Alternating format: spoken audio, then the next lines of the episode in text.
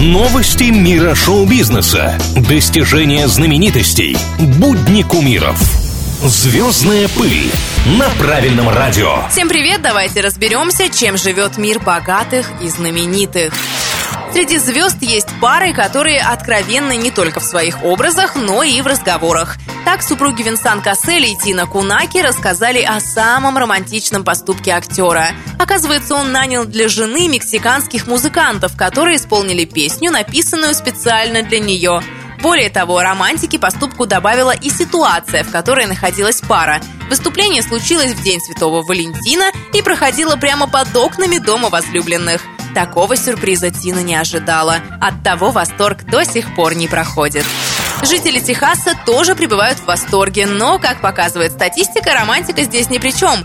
Все дело в Мэтью МакКонахи и грядущих выборах на пост губернатора. Из тысячи зарегистрированных избирателей 45% отдали бы свой голос за актера, если бы он баллотировался. Возможности заняться политической деятельностью в своем родном штате МакКонахи не исключает. Еще в марте он говорил, что подумает над тем, чтобы выдвинуть свою кандидатуру на пост губернатора Техаса. Время еще есть.